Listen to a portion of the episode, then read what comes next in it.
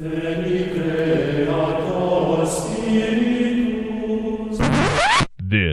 is a popular podcast. Do not be afraid. Welcome to Popular History, a library of Catholic knowledge and insights brought to you daily. My name is Greg, and this is the sixth part in a series where I take a high-level look at what a cardinal is, as cardinals will come to feature heavily in our show. I've come up with 7 elements of cardinalness for us to look at as we get started. Decades from now, when we're wrapping up, we'll circle back and see if this list held up, or if a new list is needed.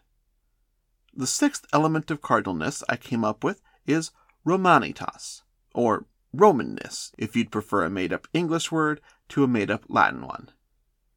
Did you know that papal documents are sometimes delayed because the Vatican has to come up with the new Latin words like internet and computer? At least that's what I heard. Haven't researched it. Did you know that the Pope's official Twitter handle is @Pontifex in honor of the Pontifex Maximus title, once held by the high priests of ancient Rome, and eventually adopted by Renaissance popes wanting to bring more Romanness back into the papacy?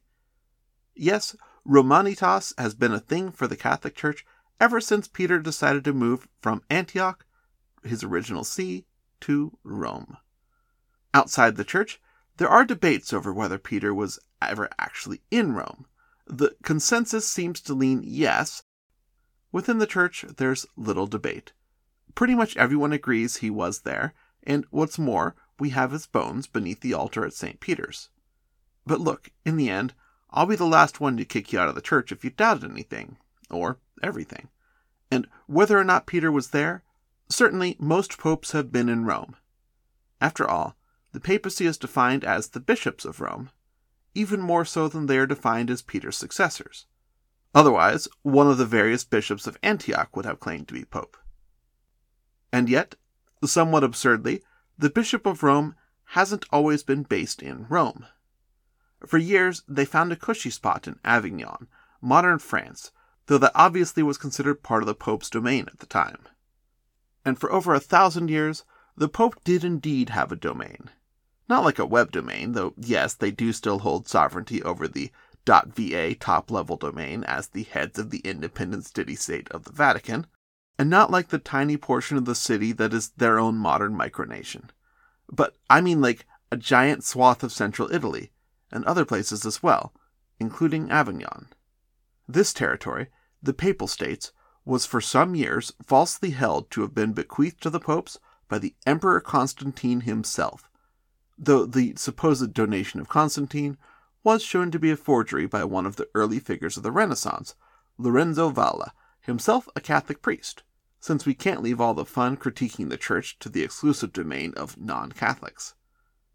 Anyways, territorial claims in Latin are not the only legacies of Rome to transfer to the Catholic Church, nor are they the most pronounced within the College of Cardinals.